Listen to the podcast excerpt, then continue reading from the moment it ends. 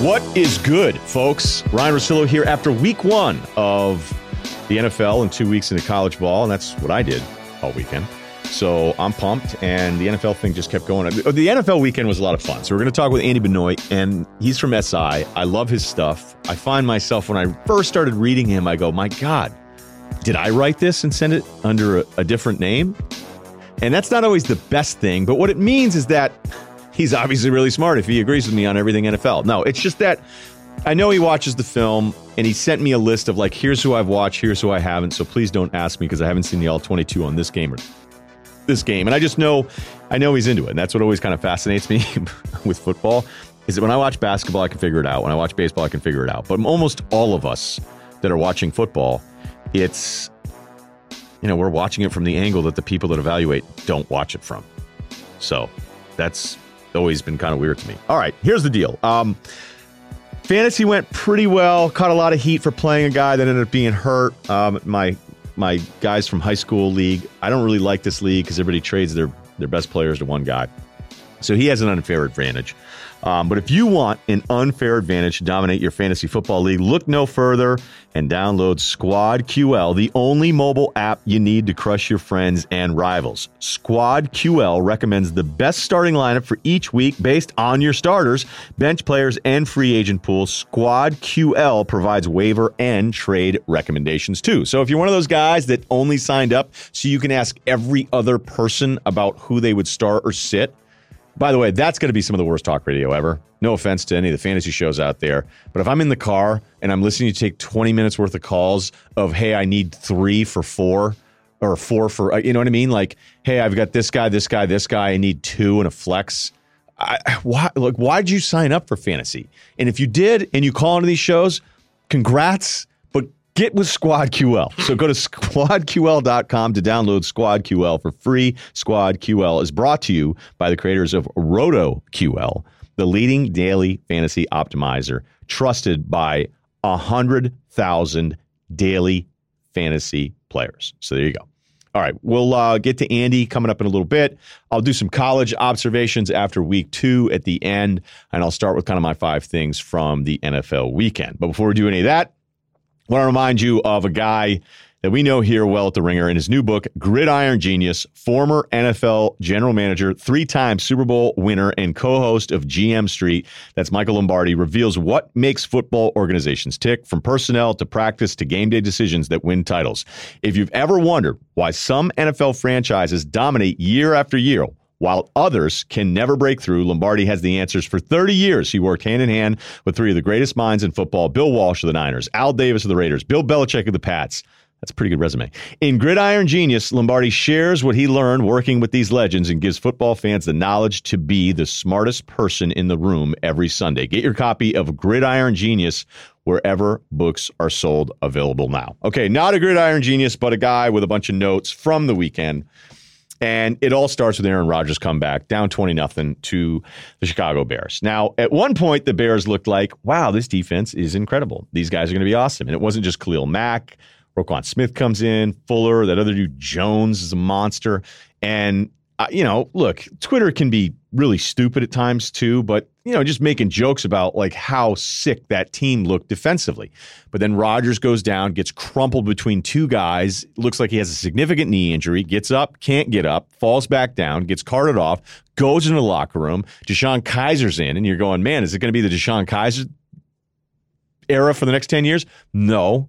Because then Rodgers comes back in and lights them up. And that felt like one of those moments where it kind of reminds us of how much we love sports and how much we love football. That the reason I, I like basketball is that if you're the best player in the world, you can kind of do something. You can go, you know what? I need to do something. I need to take over. Baseball, you can't do that. You can hit a rocket, but it could be right at somebody, and it doesn't matter, right? You can be the best pitcher, and he just guesses right, and there you go. And that's what's sort of frustrating about the playoff resumes of, of, some of the great baseball players of all time because, you know, it's not just about I'm the best and I'm going to make sure it happens. Basketball, you can do that. I don't know that you can do that in football all the time unless you're one of those dudes. And Rodgers is one of them. That's not breaking news, but there's just not that many guys. So when we spend all of this time wondering who that next crop of quarterbacks can be and who the best guy, you know, hey, what do you think about peak, you know, uh, even Russell Wilson, who I even at one point last year started arguing towards being the MVP, and then he fell off a little bit and Brady took over. But, you know, a guy like Russell Wilson will probably never be the best quarterback in the NFL and the best version of Russell Wilson, where I still think there are some plays that like only he kind of makes with the way he navigates and runs around and on the move. And you can talk about how bad his O line is, but I also think he himself, and we saw that in the Denver game a little bit, like he'll extend a play almost to the detriment of the offensive line, where that actually will lead to some of his high sack numbers. So, you know, some of Russell Wilson's sack numbers are on the O line, but sometimes they're actually on him a little bit too. But I'm a huge Russell Wilson, the quarterback fan.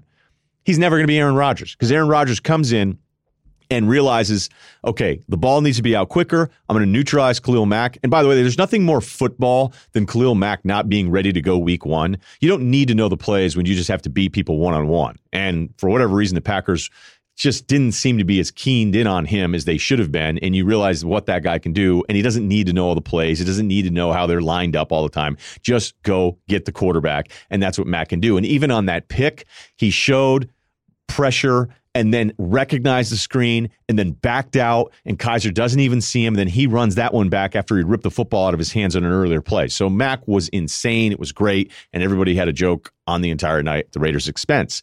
But Rodgers just had kind of one of those moments where you go, all right, we thought this guy might be done, might be done for the year. And then he comes back and does this. And I just don't think Brady, yes.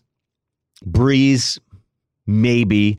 And I know there's other quarterbacks that have made comebacks, but that felt like in week one, you're going to go, man, that was that game that he had that you just go, are they really going to pull this off? And they did it. And then it just didn't really matter. And they were totally confident. They were totally calm the whole time. And Rodgers does have that calming look that I'm like, do you rehearse this in the mirror? Be like, I want to look really cool. And when it's a big third down and everybody's going crazy, let's practice my look. All right, I'm going to look annoyed and almost tired. And then I'm going to go win the game. I may save my one bad overreaction about that game for a little bit later. I think I am. I think I am because I'm going to allow myself one instead of like, oh, who knows? Man, it's too soon. Don't worry about it. Oh, it's only week one. Like guys that are saying, hey, it's only been week one. Who out there thinks it's week five? Does anybody? Do you have a friend that goes, it's, you know, so you don't have to keep saying it's week one all the time, even though I know I'm guilty of it sometimes. Okay. So if that's the quarterback rule for Rodgers, and then I do think we'll remember this game for a long time. The problem is, is if you're going to suck, suck at one o'clock. Okay, suck in that window where there's seven or eight games and no one really stands out. Because for Matt Ryan right now, he sucked on an opener game and it was the season opener. And for all the people that sort of doubt Matt Ryan, which I still don't really get, you now think, ah, see, I'm right. Like Darren Rovell needs to come up with not what something's worth in like fake dollars of awareness, okay? Because that happens all the time. He had a tweet about how the knee brace for Matt Ryan and how it broke that was worth $430,000 worth of advertising revenue. You're like, yeah, what about the part where the brace broke though and it's on national television and no one knew what the brace company was before that? So like awareness is, I don't know that it's always equatable going off on a bit of a tangent here. But the point is, is that Matt Ryan sucking not at one o'clock against the Eagles, but the season opener when everybody's watching, that's brutal. All the people that hate Matthew Stafford, who don't realize that maybe he's been pretty good recently, but he just doesn't have any of the playoff success, you think he's terrible because he was awful in the opener against the Jets. Whereas Sam Darnold looks terrific. So now everybody's going to think Sam Darnold's great, even if he has two bad one o'clock games in week two and week three. And I don't know if they do. I'm assuming they are because they're the Jets. But his his window of succeeding is worth so much more doing it at that time. And it's the same thing conversely for guys like Matt Ryan, Matthew Stafford, and even Derek Carr. Okay. Speaking of Darnold, the New York tabloids did run at one point after a big Mark Sanchez game, A Star is Born. Eh, not quite. And I used to always say about Sanchez and that Jets team is that that was a team that played in two AFC championship games, but that's not really the neighborhood they lived in. But early on, he's like, hey, Sanchez, he's played in two AFC title games. That's something to build on. And then they couldn't get rid of him quick enough. Geno Smith, also at one point, I think a comeback win against the Atlanta Falcons, a star is born. Now, it would seem impossible to watch Darnold play like this, and even impossible to watch Darnold play at USC and to see Geno at West Virginia and Sanchez at USC. I hope people get that pronunciation joke because that's how he was pronounced.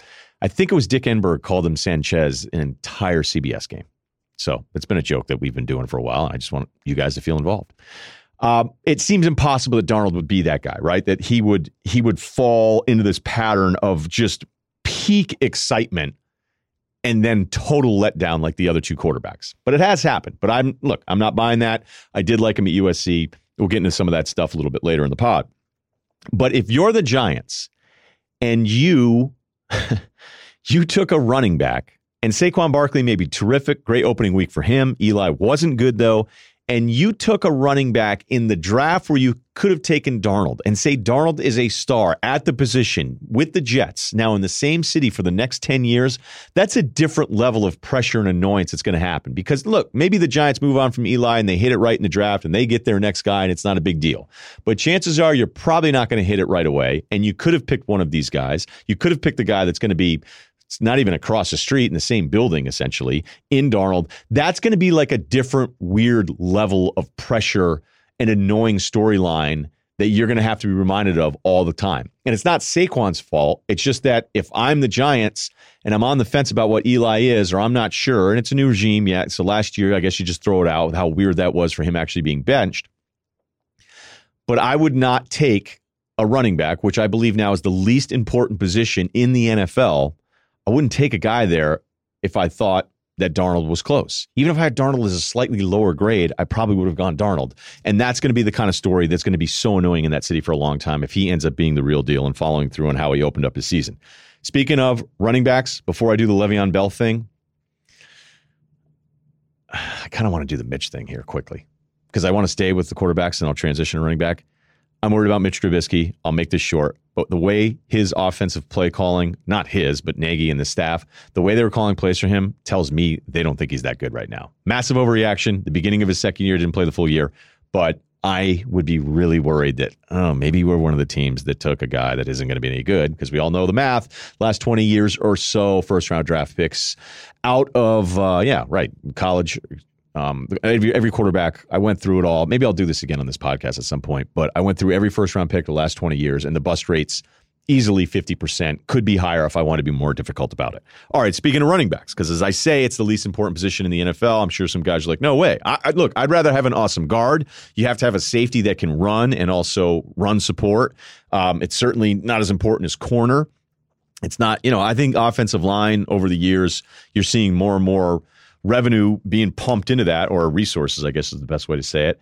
But then we get to Le'Veon Bell. Okay, so Le'Veon, to revisit history here, Le'Veon wanted, I guess some of those numbers were insane, like north of 20 million, because he wanted to be paid what? As the top running back and then as a number two receiver. I think what we know now, and I went through the notes again this morning, is that this was really more about him getting to about 17 million. Now he has a tender for 14.5 million to sign, which he hasn't, and he's going to miss about 800,000 a week.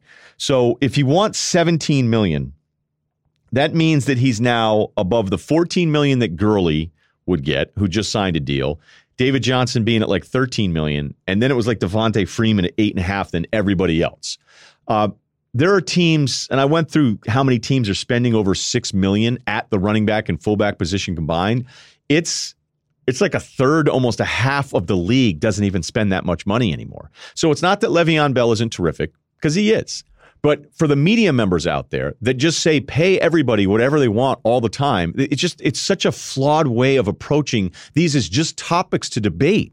You can't just constantly say every time somebody's contract is up, pay them him, pay him. Because if you're saying that, then you think there is no line that theoretically is, uh, exists. It's almost like debating immigration. Like, do you think there is actually a number at some point where it is not sustainable? Like, that's what I would always ask anybody about any stuff politically.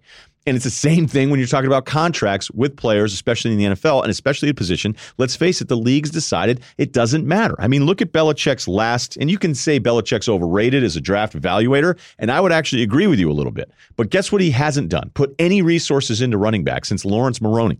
And if you go through all of his rushing leaders the last 10 years or so, tell me who you get excited about. Rex Burkhead, Dion Lewis, he was kind of nasty. LeGarrette Blount, back to back years. Jonas Gray, he actually led the Pats in rushing in 2014 with 412 total yards, lit up the Colts, slept in, missed the alarm, cut from the team.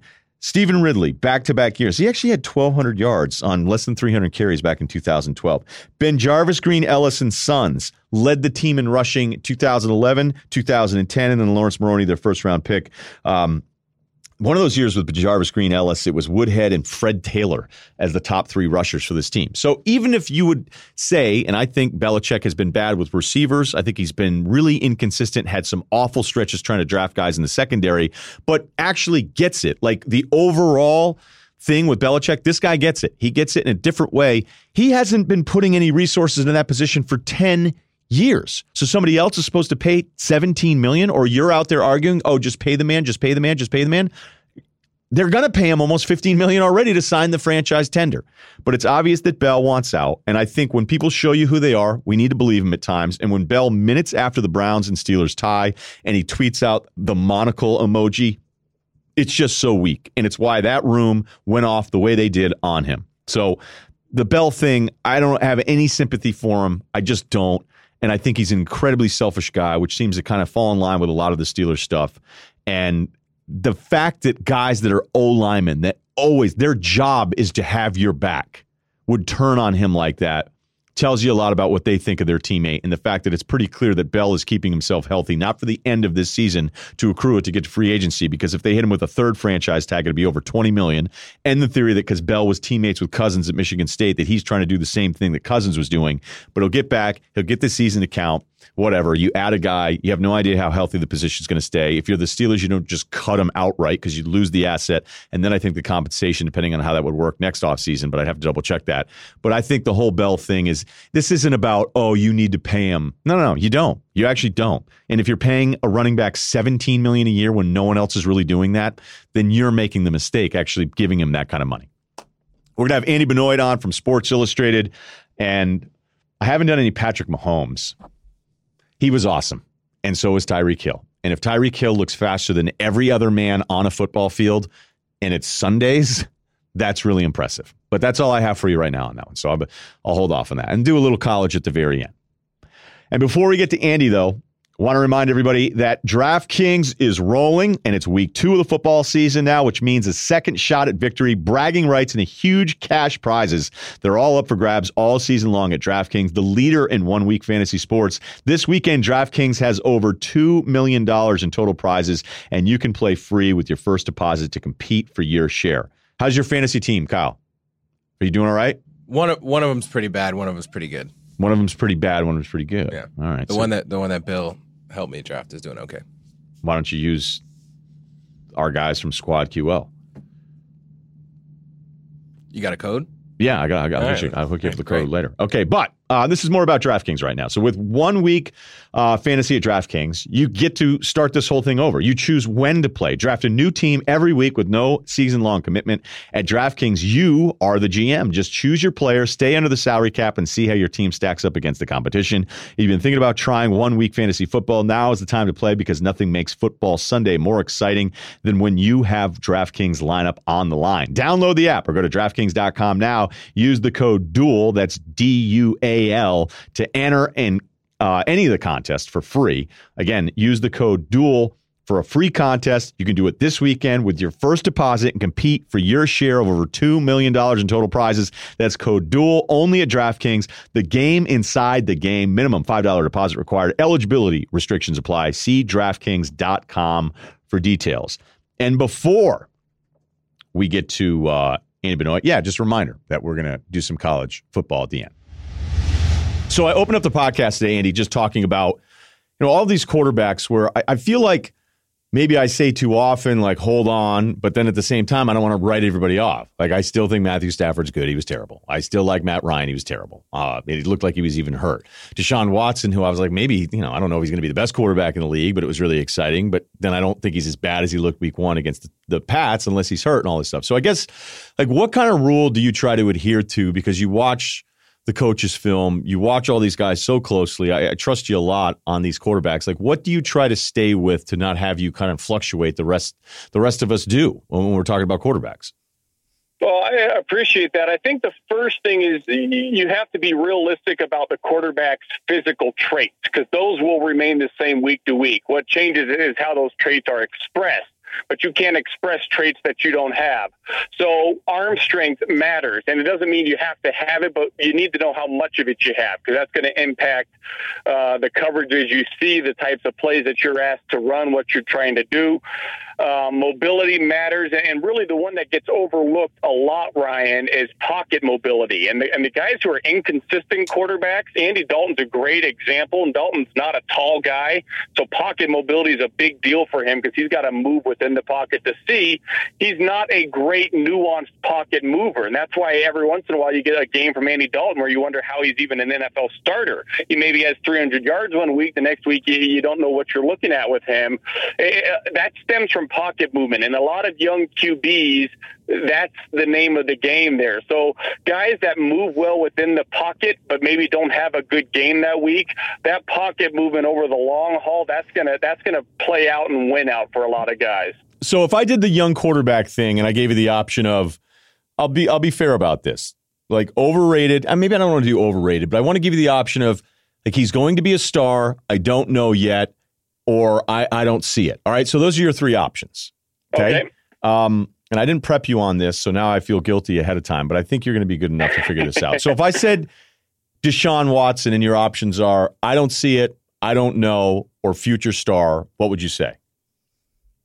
I would, if, if forced to pick one category, I'd say future star. If allowed to pick two, I'd say somewhere between I don't know and future star because Watson has he he's not he does not have the strongest arm, which means now you have to scheme around him. Now he's so incredibly mobile and gifted that way, and his field vision's very good that you can scheme just about anything around him. And he's also a very decisive player, so he's going to th- almost play with greater arm strength than he actually has at times, just by the decisiveness and chances he takes. But we're talking about an, a, a not flawless QB, so to speak, uh, who's a little bit of a high risk, high reward style of play. So I don't think you can ever say that guy's a sure superstar. Especially, it's just he, doesn't have a pure pro style game. So we're going to have to have coaches evolve with him. Uh, but I'm I'm optimistic on Watson overall still. Okay, all right. So he, yeah, he looked bad week one, um, but it's against New England. It's extra time for Belichick, and I don't. I just never know if somebody truly is like as, as great as they're going to be in the beginning. I feel like a lot like, and I've used this analogy before, but major league pitchers, that quarterbacks can be that way, that if you haven't seen them before, they can be more successful until the league figures them out. And I think with some of the dual threat guys over the years, there has been this kind of correction where they, they start their careers on fire and then everybody kind of goes, all right, well, now I think we know what he can or can't do. And I'm not saying like I know that about Watson but as much as I was maybe tempered after the injury going into this year, I'm still not going to crush the guy after week one and lose into the Pats. No, and I, and I would not either. And I think everything you said is valid. Teams do defenses; they get a better feel for quarterbacks. And then remember, you have to account for what these guys have around them too. And Houston does not have a great offensive line. Their receiving corps uh, is outstanding with DeAndre Hopkins, but then it's a work in progress at a lot of other spots. So it's it's a whole puzzle that goes into play here. Um, but the more a defense sees a young QB, the more advantageous it becomes for the defense. Okay, let's do uh, Derek Carr because he starts off, and I think there are franchises that if you are just stable and it looks like, wow, we might have a quarterback for eight or 10 years, you become overrated when the team hasn't had a quarterback. And I think that's what happened with Derek Carr in the beginning. And then that second year, he was incredible. He was that good. And then last year, he's hurt. And then, of course, last night for the Monday night game, it looked like a disaster. Uh, and it was bad. But, you know, I look at him and I'm still going, I guess the theme here is that this is what happens to most of the guys at this position. But I'm not ready to write him off. But at that kind of salary cap number and the start to now another season, that's not exactly what you want, even though we know two years ago it looked really good. Yeah, it's it's not what you want. What's what's he's a fascinating player, Ryen, because for one, his physical traits are everything you would want. He, uh, he he's got light feet. He can move within the pocket. He's a wrist flicking type of thrower, so he can throw from different platforms. He does not have a very long delivery at all. So he as a if he's just as an entity, he's exactly what you want in a quarterback. What I've struggled with with Carr, I thought in that second season where the Raiders started hot, they were eight and one or something like that, and everybody said, "Well, the QB must be MVP."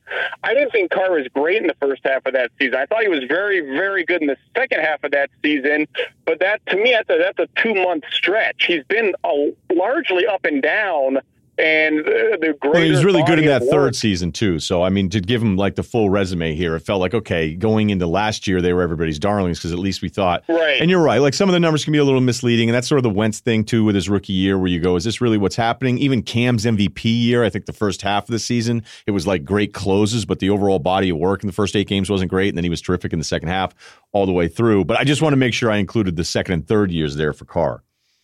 Yeah, and then you know what I was I'm thinking the third year and we're having I'm talking about the 12 and 4 year okay. where Carr was the MVP candidate and then and then they went into uh uh, last season, everybody thought he's the guy now, and things he didn't have a great running game balance around him, and the whole offense kind of shut down. I guess here's the bottom line with with Carr Ryen to go back to our original discussion about it. He has the physical traits to do anything. So uh, you're already optimistic there. He does not have a great supporting cast around him, though. And we've seen him be a little bit inconsistent as a consequence.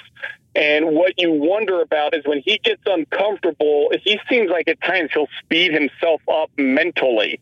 And uh, that would suggest to me that coaching's a, a big deal with Carr. You have to have the right coach QB relationship, which is true everywhere, but maybe especially true with Carr.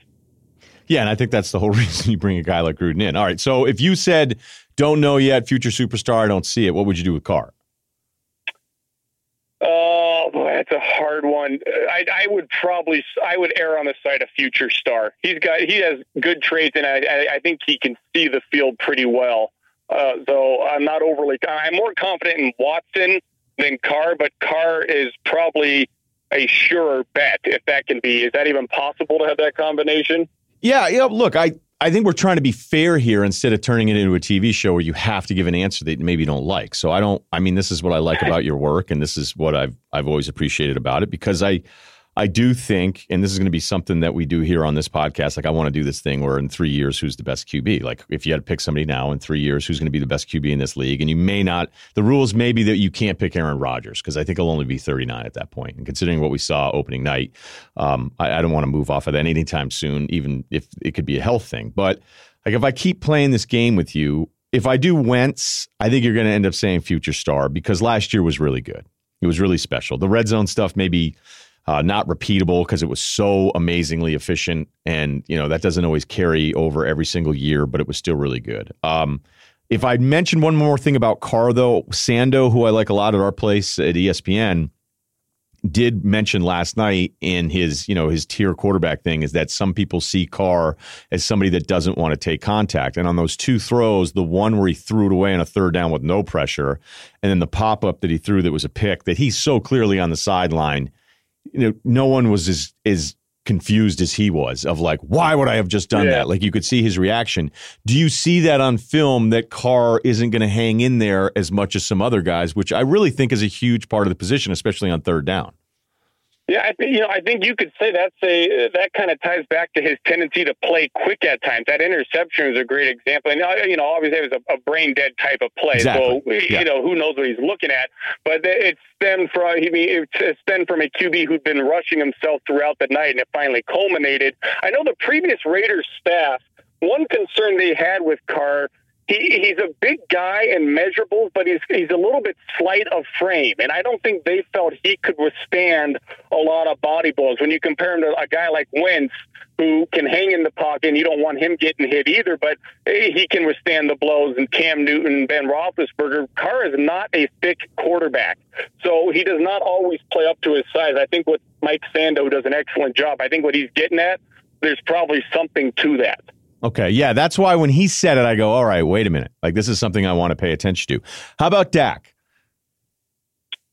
Dak Prescott's a fascinating. I don't know future star. Player. I don't see it. Yeah, I, I would. Uh, I would go in the. I, I would go in the middle. I, if, if, we're just talking as a pure passer, I'd probably say I don't see it. I, I don't think he's quite the sharp enough precision accuracy or velocity thrower. I do think, though, he can be good enough, which is why I guess I'm putting him in the I don't know category. And what what makes him good enough is he is excellent on the move, and on the move is not arm strength throwing. That tends to be field vision, athleticism, uh, accuracy. It's a different type of accuracy. And Dallas has a zone running game, and they're going to have that for a few years as long as Elliott and that offensive line are, are still together. And they got some work to do right now. Uh, but with a zone running game, you can have a natural on the move passing game. So I think Prescott, he fits the Cowboys scheme or the personnel around him but he's a guy who's going to have to have that kind of scheme and personnel around him. You can't just parachute him into any offense and expect it to roll. Okay. Uh, we're getting there. We're getting there. All right, Garoppolo. I don't know future star or I don't see it. I'm going to say future star. Um, the accuracy, you want to see that get tightened a little bit. He tends to be high and wide on some throws, and that was an issue against Minnesota in Week One, uh, a costly issue, in fact. But back to the, the idea of the physical traits, he is very quick and compact in everything he does, which makes him highly efficient in two ways. He can be highly efficient out of quick strike throws and spread passing games, which the Niners do a lot. But because he's so compact, he can also be efficient on longer developing plays where you got to make throws when the pocket's naturally starting to collapse. So everything's available with Garoppolo. What was so interesting, his natural football IQ, my suspicion is it's pretty high because when he got to San Francisco last year, when he took the field for them, he didn't really know the plays at that point. He was regurgitating what Kyle Shanahan was telling him, and he what he understood was where the plays would end up. He understood the concepts, but he didn't know his reads necessarily, and he certainly didn't know the details at the front end of every play. And yet he was still able to go out there and average 8.8 yards per attempt, which would have led the league over the course of the season. Uh, I think he's a pretty cerebral guy, but he, he, he didn't play well last week, Brian. So he's he's got some work to do in the immediate future. No, he wasn't. And my my biggest thing with Garoppolo wasn't, hey, I think he stinks. It was just my whole. I, I don't, I don't want to say disappointment because I don't care. I guess confusion about the front office and how they did the deal. And when I read the Ringer piece about the negotiation, where they just were like, "Yeah, we're going to make you the highest paid quarterback ever, and uh, we're not going to use a franchise tag, so you'll know that leverage wise." So um, we just really want to impress you with a ridiculous contract for a guy that played five games last year against teams that, other than the Jags win, um, you know, the Rams had mailed it in. Gurley and Goff didn't play. I just thought I, I felt like there was a number lower than the most money in history for a quarterback that you could pay somebody who's had five stars. That's right. just me. I'm difficult that, that way. That, no, that seems fair. Devil's advocate. Uh, what do you think? Uh, uh, maybe the Niners, their line of thinking was, hey, we what just happened with Aaron Donald and Khalil Mack. How Donald set the market so much higher. We don't want that happening with Aaron Rodgers, who we know is going to get a new deal here soon. So let's let's we're going to gamble and take Garoppolo now and maybe save fifteen percent on the annual basis versus if we were to do this after the Rodgers deal. I mean, could that be it? What what would their, what else would their logic be for well, they could have said that decision? They could have said, "Hey, we'll just franchise you," which no one wants. And I, I think you can make arguments that players like the franchise tag is the worst, but also kind of really great at times too, um, because it suppresses average annual salaries. It certainly has for quarterbacks for a long time, but. Uh, you know, this becomes a whole nother conversation, and it kind of becomes some of the Khalil Mack stuff, where like you don't want the second best player on defense in the NFL playing a primetime game where everybody's watching him absolutely destroy a team single handedly in the first half.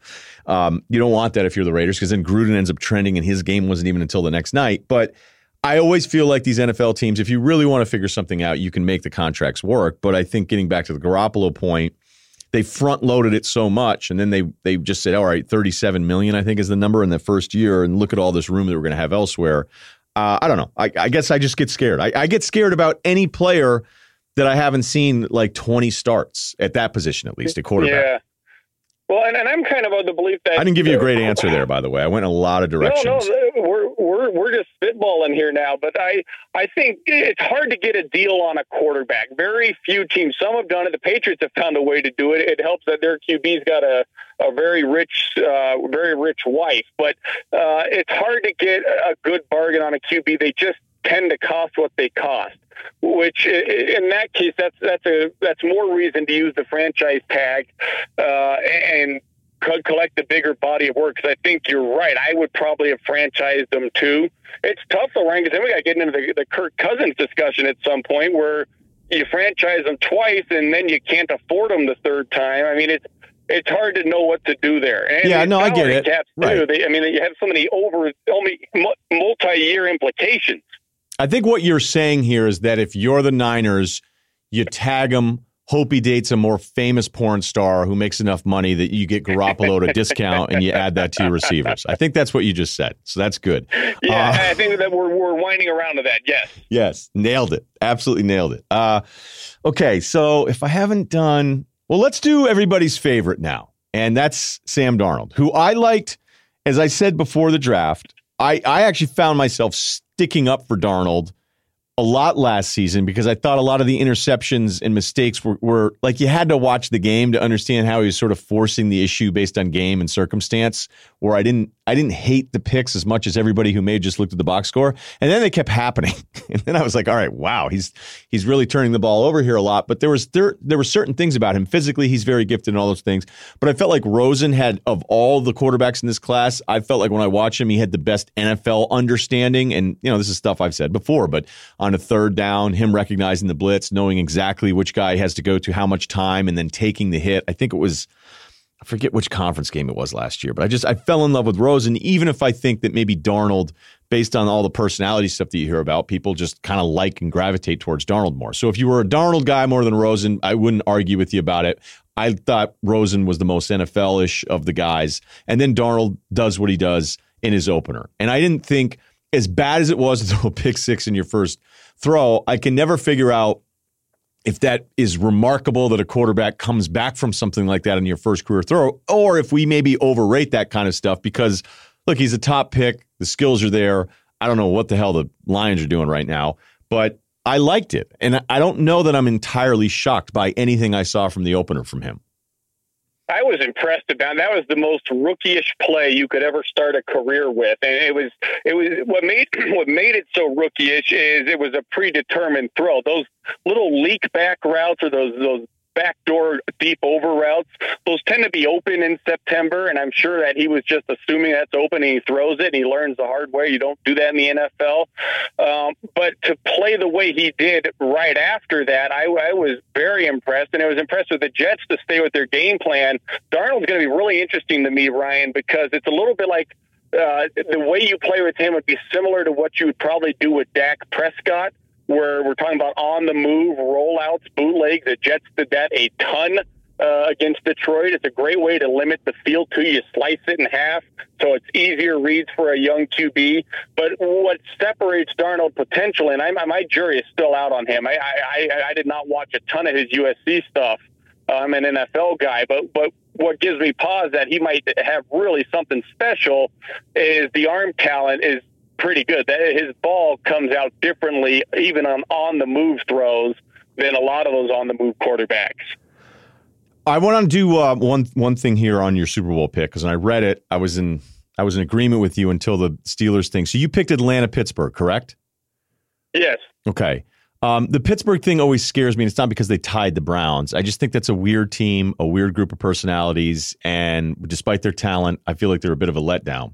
But when I looked at Atlanta's defense, and the Vikings roster was tough to get past, loving the depth there, especially on their defense. But now to lose Neal and Jones at linebacker, and that was just announced. How does that change not only everyone wondering if Matt Ryan was hurt and what was a bad game from him in the opener against Philadelphia, a game they were still in. I think Foles is great either, but Philly gets the win, whatever. But now Atlanta missing one of the best safeties and I think one of their best hits on a draft pick in Jones at linebacker. How does that change what you think of them the rest of the way?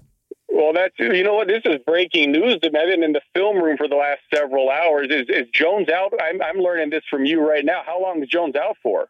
I believe he was just put on the IR, so I got to double check it. That's um, a huge loss. I thought they could survive the Keanu Neal loss. I think Neal's an excellent player too. Um, but they're versatile at safety with Ricardo Allen. He can play strong safety or free safety. He's a better cover guy. But um, to take Jones out of the equation that doesn't that doesn't kill them. Uh, Duke Riley is actually probably just as fast as Jones, but there's a reason Jones is the guy that plays every snap. What really made Atlanta's defense improve over the last year and a half is these two guys, among others. They could they have man to man corners, and then these two guys, Neal and Jones, could also play man to man. Jones would take the running back, and then Neal would take the tight end. And sometimes De'Vondre Campbell takes the tight end. They had options in man coverage. If they lose that dimension, now we're talking about a reduced scheme, which reduces other areas of your defense too. So, all right. So they're saying big, big loss. Right. So they're saying by the time this airs too, it'll be all sorted out. But they're saying they're still hoping to get him back at some point this season. But he was placed on the IR. So, um, also, I mean, that's multiple months, right, and that's a big right. deal. No, it is. It is a big deal. And he, I mean, he led him in tackles last year, Pro Bowl, the whole deal. And you know, it's always kind of one of those things. At the beginning of the year, where you go through all the depth charts. And Minnesota, as I had said before, I went through that depth chart. I go, my God, I can't believe all the dudes they have. Uh, best safety tandem and Xavier Rhodes. And then you look at like, wait a minute, what do they add to their defensive line when they already had these guys and the outside guys, Hendricks, Bard, just goes on and on. But Atlanta was kind of up there for me too, and I didn't feel like anybody was really talking about their talent enough, but then they lose two of their top guys on defense. And Ryan just looked awful in that game. And I'm a huge Matt Ryan guy. I've never said he's the best quarterback in the league, but I've always felt like he's closer to that group of five and six than he is, say, 10 to 12. I feel like people always beat up on him, and I don't really know why that is. Maybe because they lose a Super Bowl when it really wasn't his fault. Um, and and that's sort of what happens there. I don't know. I just I've always been more of a Matt Ryan guy than I feel like the public has been, and yet I can't defend what we saw opening night. He he wasn't great opening night. The Eagles really weren't changing things up a whole lot. Sometimes when QB's like I, I, am in the middle watching the Steelers Browns so and Roethlisberger had eh, I'm halfway through, so I don't know for sure, but it looks like he had a game of highs and lows. The Browns were changing things up constantly in their coverages, and the Steelers really never found a rhythm in the first half. That was not the case eh, with Atlanta. Usually, that is the case when you see good quarterbacks look a little bit bewildered. Uh, Atlanta versus Philly. Philadelphia stayed in the same coverage most of the game, and the Falcons really never established any kind of rhythm. So, uh, yeah, I am not as confident in my. I mean, boy, this conversation's rough on my Super Bowl pick. We're talking Matt Ryan struggling and the defense getting gouged by injuries. Yeah, we haven't even talked about the Steelers in that entire debacle. Do you take anything from that game, game conditions?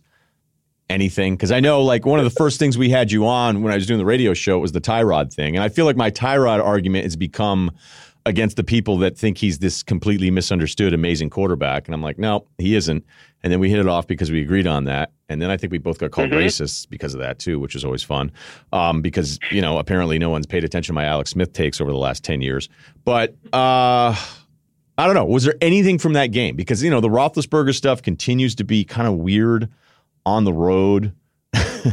um, and it's not because Le'Veon Bell's gone at all. I you know I didn't think that had anything to do with it. I guess I'm just wondering if there was anything from that game long term for Tyrod or concerns with Pittsburgh, your other Super Bowl pick, after watching him tie.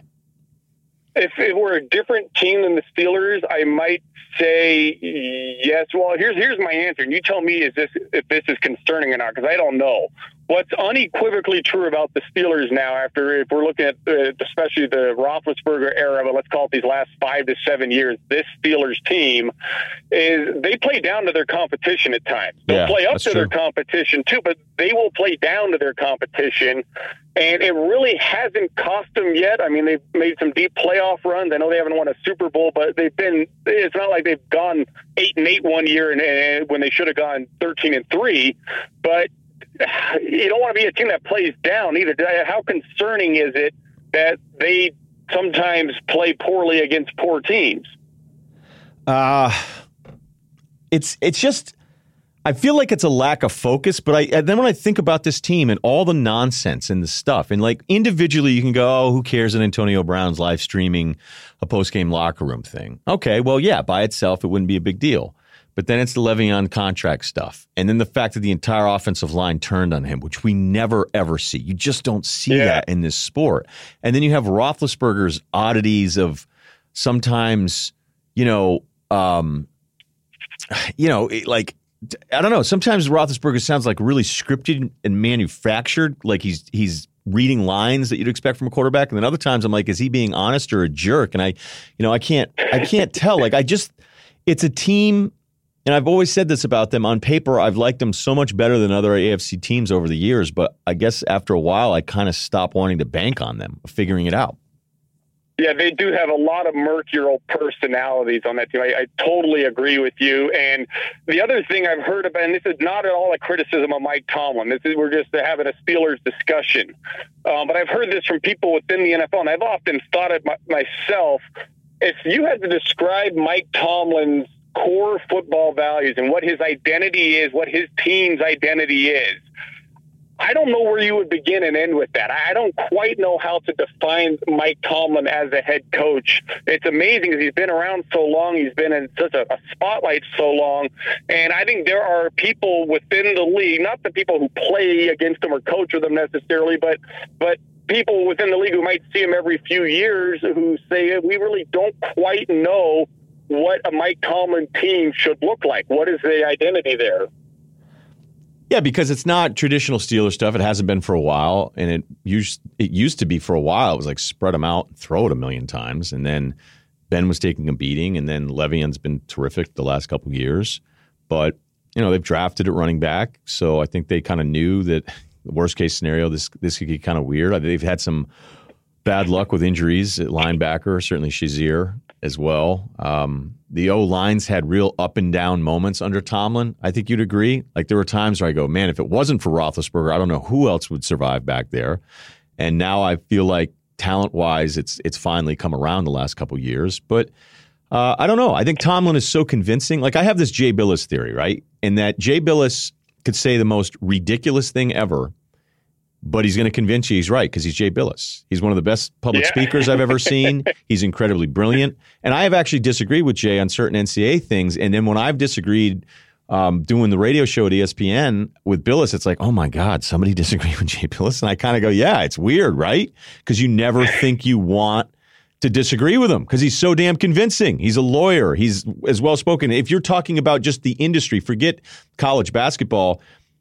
I'm envious of Jay Bilas's efficiency to answer the question. He's as good as anyone talking sports and maybe even talking on television. What's the topic? Okay, here's the point that I'm going to make, and I'm going to be convincing, concise, and efficient with every word I use. He's incredible. But sometimes I, I, I thought that same thing right. about Bilas before. I would love to sit and just talk with him for a few hours sometime because he also comes across, even if he's making a bold statement, he's willing to make those. He comes across as level headed and reasonable every single time, no matter what he says. Exactly. So you never want to disagree with him. So, you know, I was on Get Up a few weeks ago and he came on and started ripping the NCAA again because he does. He just rips them all the time. And I was disagreeing with Greeny and I, I, just, this theory was dawning on me. I go, nobody else on this desk wants to. And it wasn't even that I thought what Jay Bilas like I fundamentally disagreed with what he said. The the NBA or excuse me, college basketball had made a rule change the draft where a kid can come back if he isn't drafted. And you can say it's only a handful of kids, but it's actually some sort of progress. And the first thing everybody did was start ripping the NCAA again. I was like, what are we doing? So the whole reason I bring this up to close here, Andy, is that I think Tomlin has a little Jay Bilas in him where he's so good at talking and being strong and convincing and leading. And you're like, oh, I want to run through a wall through that guy that you know it's it's always we when every now and then I'm like, wait a minute, does this guy really like does he does he have all these guys on the same page or does he just look great in a hat and a sweatshirt and he's just he his cadence is awesome. I remember Van Pelt, I was like, you like him because he likes EPMD. And so I'm not saying Tomlin's a bad coach. I'm just saying that it's so hard to ever think that he sucks because he's so good at the role and he looks like this is what he's born to do and this franchise and all these things. And I go, yeah, but why do they why do they seem to fall short from the talent that's on paper? Yeah, yeah, he he is a classic CEO coach in a good way. Some coaches like, like McVay in LA is, is, basically an offensive head coach, and he calls the plays, he puts in the game plan, lets Wade Phillips do his thing. Tomlin lets his offense have almost total autonomy and his defense have almost total autonomy. Those coordinators are the guys that, that call that stuff. What I have heard about Tomlin, though, is he's a lot more involved offensively than people would guess.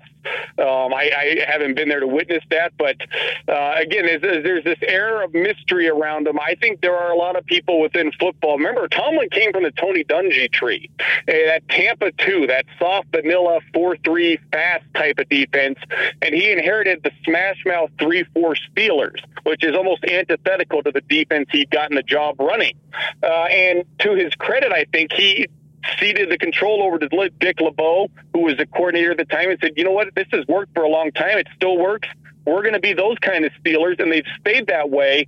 So Tomlin never came into Pittsburgh and put his stamp on the team. He was always very malleable to his assistants, and I think that is that's led to a little bit of the kind of conversation we're having now. I think you're right. Yeah, I think I think you're right, and it's not I wouldn't want anybody to read this as not, but I remember the first time, it was a couple years ago, where I, I actually started questioning on the air. I go, I don't know how good of a coach he really is. And Ryan Clark, who played for him, happened to be walking in the hallway and he like ran into the studio and wanted to kill me uh, because he's like, You're an idiot. Tomlin's the best. Um, and I was like, wow. But then Ryan Clark came on with us last year and was like, Antonio Brown has all you guys fooled. He comes here, he does shows, he smiles, and everybody's like, oh, this guy's great. And he's like, he's he's he's. Uh, I don't want to speak for Ryan here, but Ryan was basically like, you guys have been totally tricked by him because he's part of the problem there too with this culture and and a bunch of me guys and it has felt like a bunch of me guys uh, over over the years. And uh, maybe that isn't Tomlin's fault. Maybe that has nothing to do with Tomlin. Hey, Andy, your stuff's awesome. You know how I feel about your work, and I'm I'm thrilled. Only after week one, we were able to get you on and talk some NFL. Man, we'll do it again. Yeah, anytime for you. I appreciate you having me, Ryen. Okay, check him out on si.com. Andy Benoit, Zip Recruiter. I got to hire an assistant at some point, so you know, just just throwing it out there. May start logging on here. Hiring used to be hard, multiple job sites, stacks of resumes, a confusing review process, but today hiring can be easy and you only have to go to one place to get it done. ZipRecruiter.com slash Ryen. That's R-Y-E-N. I think I should just try ZipRecruiter to see what kind of assistant I would come up with. But then they think they're going to get like 50 grand in benefits. And I don't think that's going to happen because I'm not really, I don't know that I need you that much. Who are these people? What do they think? I, I get people asking to be my assistant all the time. And I just, I don't, I don't, I don't think it's feasible. ZipRecruiter sends your job to over 100 of the web's leading job boards, but they don't stop there. With their powerful matching technology, ZipRecruiter scans thousands of resumes to find people with the right experience and invite them to apply to your job. As applications come in, ZipRecruiter analyzes each one and spotlights the top candidates so you never miss a great match. ZipRecruiter is so effective that 80% of employers who post on ZipRecruiter get a quality candidate through the site within the first day. With results like that, it's no wonder that ZipRecruiter is the highest rated hiring site in America. And right now, my listeners, I'm going to use my own code on this, can try ZipRecruiter for free at this exclusive web address, ziprecruiter.com slash Ryen, R-Y-E-N. That's ziprecruiter.com slash Ryen. ZipRecruiter.com slash Ryen, R-Y-E-N. ZipRecruiter, the smartest way to hire. Let's talk some college ball. The rankings are out. And by the way, somebody in the AP poll voted Florida State in their top 25. Yes, there's one vote for Florida State after they almost lost to Samford. You know how bad it is when you almost lose to a team that if I go onto ESPN.com, I can't find a tab. Like when I click on Florida State's tab, it takes me to the team clubhouse, stats, rosters, depth chart, news, videos, all the fun stuff. And when you click on the opponent and it doesn't do anything, that's bad. You shouldn't lose to those teams if you're Florida State. But they got a vote from somebody who has an AP vote. Like as somebody who actually had an AP vote. And just remember the AP at one point was part of the BCS and then they took it out, although the coaches poll is just comically embarrassing over the years as well at times. Nebraska would stay in it constantly, all the time. But as I've said to anybody that does a poll, do one. Do one every week and come up with your top 25. Just like when I had to do one for ESPN, I think I did it for two years and it got sick of me because I was always late with it because I was traveling back from college game day all the time it's harder than you think. You run out of teams, and that's why so many teams that are just retreads get voted in all the time. Bama, 54 first place votes, Clemson, six, Wisconsin still getting a first place vote. And that was after um, kind of an oddly competitive game against New Mexico that the final score wasn't 45 14. But for stretches there, you're like, what the hell's going on with Wisconsin? Because that's fine. Uh, the coaches poll Alabama, Clemson, and Ohio State with the one um, spot there. Okay, so here's here's what I had. If I were doing because we're going to do these and, and go over the reason we're launching this podcast the way we are. We'll go over all of the playoff committee rankings. Hopefully, get uh, the committee chair on again at some point. But in the beginning of the year, I was going to go Georgia, Clemson, Ohio State, Washington. Yes, that's right. No Alabama. Um, and I wanted to do something different with Washington. Still feel good about that. Wanted to try something different with the Big Ten than Ohio State, but I couldn't with Michigan's schedule. And I just wasn't sure about Hornibrook. All right. So I went Ohio State. Nothing all that exciting. Clemson felt like a lock because the ACC I didn't think was going to be that great, and it looked even worse than I thought it would. And you could even sit there and knock Clemson around a little bit, but I don't think that's fair because I just thought A&M played a great game on Saturday night. We'll get to that in a second. But as of right now, it has to be Bama. I would put Oklahoma two. I'd put Clemson three, and I'd put Ohio State four. All right, and the only reason I have Ohio State behind Clemson at this point is that Clemson did go down to A and M, even though they're almost a two touchdown favorite and win that game. Clemson before the season started, we had McShay on as much talent as anybody, and the fact that we're trying to figure out what's going on here with um, their quarterback situation because Kelly Bryant, if you watch him last year, we've said it all the time that he's a great runner, but we all knew that Trevor Lawrence, if McShay's freaking out about a high school kid, that's a big deal. And Lawrence comes in, throws that first pass, and Tiggs actually did more of the work than the quarterback did. But it's this ridiculous that you come right in 60 yard, on something like that. I, I think that's what it was. I can, yeah, 64 yards. Okay. Uh, I was actually, here's the thing, really impressed with Kelly Bryant. He ended up being the guy in that game that was extremely competitive. And I don't think you knock Clemson for that. Like it's a Saturday night. It's A and M. A and M has good athletes. Sumlin had recruited well. Jimbo's a good coach, and it looks like Kellen Mond, who, if you haven't watched this kid, is pretty good. And Kellen Mond, I would put in the category with a lot of college quarterbacks where, hey, that looks pretty good. Oh, that looks terrible. You know, I actually think Wimbush looks a little bit like that at Notre Dame, and he actually did not have a great game. But that's going to be one of those sneaky off the radar games where people didn't pay attention to Notre Dame struggling with Ball State, and that Brandon Wimbush didn't play that well.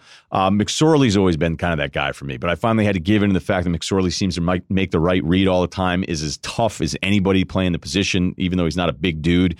Um, but I had to come around on McSorley. But there's a lot of quarterbacks that I just kind of go about. And when I watched Mond early on, and I know how young he was, it was well, you know, yeah, he's big and yeah, he can run a little bit. Looks like he has a big arm, but what do we really have with this kid? But he was a big time recruit, and now as a sophomore out at San Antonio, it looks like he's the real deal.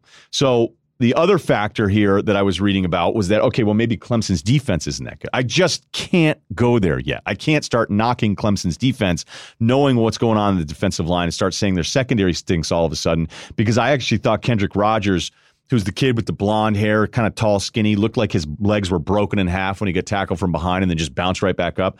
Kendrick Rogers is a baller. And I just think it's a I just thought that Clemson and A&M there wasn't anything negative about it to me. There wasn't. There wasn't confusion about quarterback. I understand what Dabo's trying to do playing those two guys, but Kelly Bryant was the game closing it out when it mattered, despite how terrific um uh, obviously Trevor Lawrence looks, okay?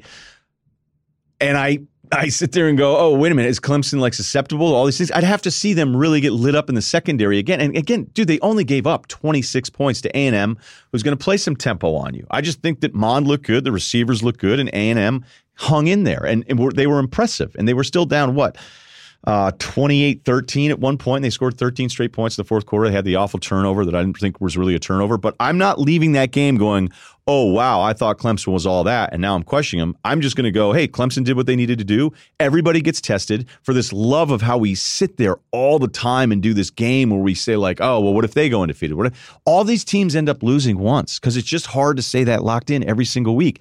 And I remember how annoyed I used to get with the whole Clemsoning thing when I don't even care. I've never rooted for Clemson in my life. But it was oh Clemson. Well, what, what makes it Clemsoning? Oh, well, they're this team, and then they're they're rolling, and they think they're going to be good, and then they lose a game that they're not supposed to. And you're like, what do you mean? Like everyone else in college football that's pretty good? But Clemson just hadn't had the recent success in the resume that somehow it became a Clemson only thing to have a really promising season and then lose a game that you're not supposed to lose to. Guess that happens to everyone else. It's happened to Ohio State during this run. It's happened to Florida State numerous times over these years. So I, I you know, I don't look at this as anything new with Clemson. Alabama, on the other hand, Tua is the guy. I don't know how that's going to play out if Saban's going to keep trying to play Hurts.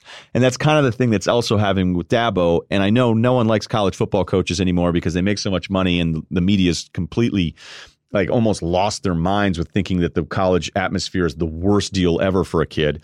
Um, yeah, there's things that could be fixed, and there's things that are unfair. And yes, they're spending money on facilities, and the skyrocketing salaries are ridiculous. But I would, you know, I think it'd still be awesome to go play college football at a big time program and not have a bill when I'm done in four years. Uh, I don't know. Is that is that too uncool to say anymore? I'm I'm almost like I'm ducking any reaction to this while I'm taping right now. But if you're a coach and your job is to win, is it always in the best interest to tell the kid who's probably not going to be in the plans for the rest of the year to move on? Like if you're Saban, do you say that to Hurts or do you keep trying to play this game of appeasement? And if you're Dabo, you probably like the way these two quarterbacks look, even though everybody thinks Trevor Lawrence is going to be a stud. But I thought Kelly was like, he showed me some stuff in that game, man. He really did. So I'm not, despite what I would think would be super popular, going to trash a coach for being a little selfish and wanting to make sure his team has depth at the position instead of doing and being honest uh, with what would be in the best interest of the quarterback that's probably not in the future plans because we also know how much these guys can get hurt. See Nebraska. Um, I don't know what else I have right now that's going to be. I'm not doing a like, oh, hey, look at Michigan. They came back and crushed their opponent. Well, they, they didn't play anybody, so I'm not going to do that. Uh, I do. Uh, the one last thing I would say is Stanford. Stanford defensively, what they did against USC, that was really impressive. Now I don't know what the hell USC is doing offensively as far as their plan, because it just seemed to be really stagnant. And this is JT Daniels in his second start. Again, this is a kid that should be a senior in high school. The first week, he was terrific. The quick release, the big arm. We see all those things um, in the game against UNLV. He went for almost 300 yards. He was terrific, but he was really struggling in this game. And Stanford, who had turnover about five or six guys that, that started on a defense that actually wasn't great last year. And that's always the joke is like if you don't have a great defense and you don't have returning starters, that should be a good thing. But Stanford, I didn't know. And I asked around, I go, hey, do you, you know, what's up? Do people like the defense there? And from what I'd heard, that Shaw was was really confident in this group, and it showed. So Stanford doing this, I think now makes me look at Washington a little differently because my pick was not only Washington's talent and Browning and knowing what to expect and Petersen, all the stuff, and again that secondary, but I just didn't really know who was going to challenge them. And I know some people are, hey, what about Oregon and Herbert? Offensively, I still think they're going to be fine. But remember, Oregon's hit this weird dip, and Taggart, it's not like he got canned, but it's been it's been weird for them defensively. So I don't know if they'll have enough defensively. I'd have to watch Oregon more and more closely against better opponents to really understand that. But at least with Stanford having this dominant performance against USC, that you know, okay, all right, Washington may have somebody else here to, to, deal with. Because before this game started, I was hearing from more people being like, oh, don't just pencil Washington in. USC is going to be really good. Or maybe it's just a hiccup offensively for them, and, and, USC will be just as dangerous at the end of the year. But I think that's the one thing that at least changes their Pac 12 wise. Um, Hey, I'm going to let you guys know what I'm doing this weekend. So you can come by and say hello if you want to. I'm not just having you over my house. It's something else going on. But the last thing I want to remind you, DraftKings, week two of the football season. And this weekend, DraftKings has over $2 million. That's $2 million in total prizes. You can play free with your first deposit. Draft a new team every week with no season-long commitment. Download the app or go to DraftKings.com now. Use the code DUAL, D-U-A-L, to enter a contest for free this weekend. With your first deposit, compete for your share of over $2 million million in total prizes. That's code DUAL only at DraftKings. The game inside the game. Minimum $5 deposit required. That's it. It's five bucks. Maybe I'll pick somebody and say, I'll cover your deposit. If your name is Steve, one entry only. Um, one Steve only is really the way I should say it. Minimum $5 deposit required. Eligibility restrictions apply. See DraftKings.com for details. One last note. Uh, speaking of USC, just there, I'm going to go to Texas, down to Austin, the rematch of the national title game and I'll be there. Actually, I was going to go by myself. Well, not by myself. I was going to go down and meet up some people, just to go to go. You know, I just want to get out there and watch some ball. But now, uh, really lucky and, and super happy to be with the Nissan Heisman House. I've hosted that event for them um, periodically, filling in for Neil Everett, and it's an awesome crew. I love. The, I seriously like. I wouldn't say this, but the Nissan people are so great to work with. And uh, it's a really fun deal. Like, so check out the Nissan Heisman House if you're in Austin next uh, weekend. Come by, well, it'll be this weekend and come by, say hi, and uh, hang out. Maybe we get a whistle or a, a hat or something.